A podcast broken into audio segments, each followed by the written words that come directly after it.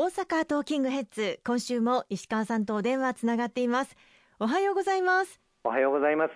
東京から公明党参議院議員の石川博隆です。いつもお世話になってます。今週もよろしくお願いいたします。よろしくお願いします。早速ですが石川さん6月12日に参議院本会議で可決成立しました。令和2年度の第2次補正予算なんですが、はい、新設された家賃支援給付金注目されていますねそうですね。ありがとうございます。あのまずその前に今おっしゃっていただいた通りあの6月12日おかげさまであの参議院の本会議で第2次補正予算が成立をいたしましてそしてその後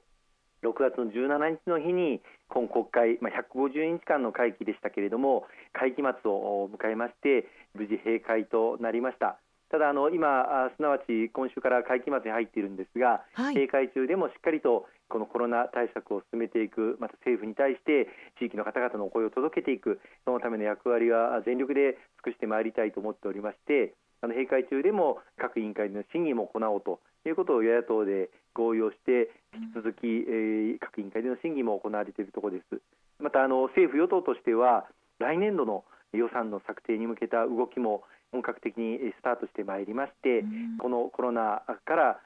新しい時代をどう切り開いていくのかポストコロナ、ウィズコロナ、まあ、いろんな言い方ありますけれどもそういった中で新しい社会を築いていくための来年度予算の策定にもしっかり取り組んでまいりたいと思っております。本当にさまざまなコロナの影響というのが今後も考えられますもんね。そうですねでその中であの今おっしゃっていただいた通り第2次補正予算の中にはさまざまなあ支援策が盛り込まれておりましてこれからいよいよ地域の皆様にお届けできるようにまたあの現場でいただく声を踏まえて微修正をしていくところはしっかりとあのしていきたいと思っておりますのでよろしくお願いいたします。特にあの家賃支援の給付金これ大変注目をいただいておりますけれども、はい、個人事業主の方で最大月額50万円かける6か月分300万円中小企業と法人格の方であれば最大月額100万円かける6か月分で600万円が支給されるという、まあ、どうしてもこの固定経費である家賃の負担が大きい中であるいはあの駐車場料金や倉庫を借りているといったですね固定経費としてかかっている中でこの負担に充てていただく給付金ですので一日も早く申請手続きが始まるように今ちょうど最後の詰めをやっているところです。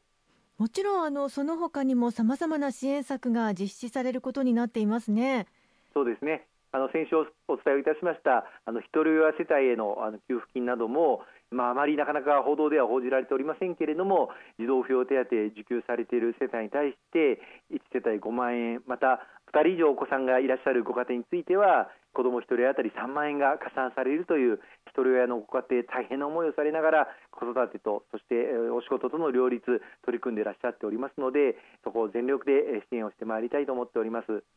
そしてエンターテインメント業界もかなり大きな打撃を受けているわけですがそういった文化芸術関係者への支援策もあると伺いました。そうなんです。あの今回の第2次補正予算の中で文化芸術活動を総合的に支援をしていくパッケージとして560億円が計上されました、はい、特にあの舞台芸術とかですね、まあ、いろんなイベントが中止されてしまったことによって文化芸術この関係団体は本当に困窮した状況にありますけれどもこれを少しずつ感染対策を行いつつ活動再開に向けた準備を進めていただく必要があります。その準備を進めていただくための予算としてフリーランスのプロの芸術家の方々あるいは芸術団体の方々に対して最大150万円まで支給するという支援策になっています。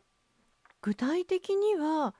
どういった内容になっているんですか？はい。例えばあのフリーランスの方が例えば練習をするために稽古場を借りたりとか、はい、あるいは技術を向上させるために研修を行ったり資料を購入したりまたあの今オンラインでのさまざまな活動を展開していこうということで動画を収録したり配信をする活動をしたりといったことについて支援をしていくものになりまして補助率3分の2なんですけれども最大150万円まで支援をさせていただくというものになります。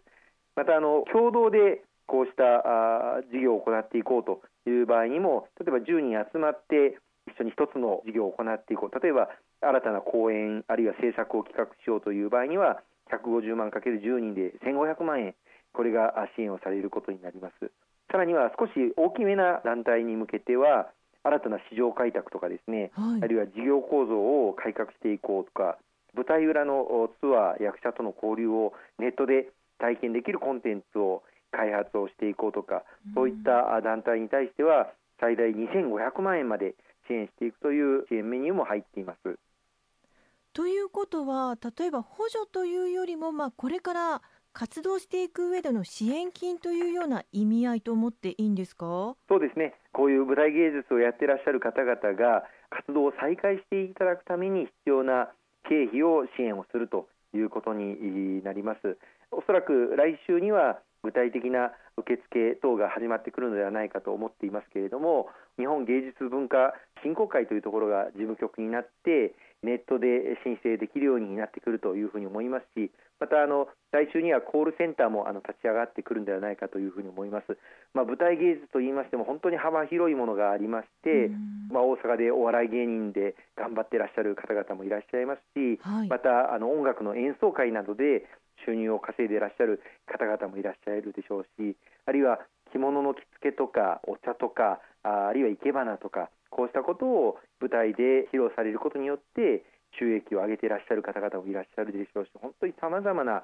あの分野の方々がいらっしゃるかと思いますけれどもこうした分野を主な収入としてプロとして活動していただく方であれば幅広くあのこれ対象になる支援メニューですのでぜひとも関心を持っていただいて申請手続き取り組んでいただければと思います。お話を伺っているとかなり多くの方が対象になる印象を受けますねそうですねさまざまな舞台芸術あの行っていらっしゃる方々でこの2月以降チケット収入を行う予定だった講演会とかこうしたものが中止になってしまった不特定多数の方々が広く参加されるような事業をやっておられる方であれば幅広く対象になるというふうに思っておりますのでご関心を持っていただければと思います。ちなみに今回の支援策に関して例えばホール事業者であるとかライブハウスの、まあ、経営者そういった方に対しての支援というのは対象にはならないんですか？事業者そのの方々に対しては持続化給付金という別の支援メニューがありまして、はい、えー、こうしたあ事業者に対して個人事業主であれば100万円法人であれば200万円の支援が行われるという事業もあります。その上で文化芸術に特化してやっておられるという事業者の方であれば文化芸術関係の団体として申請することも可能になるのではないかと思いますね。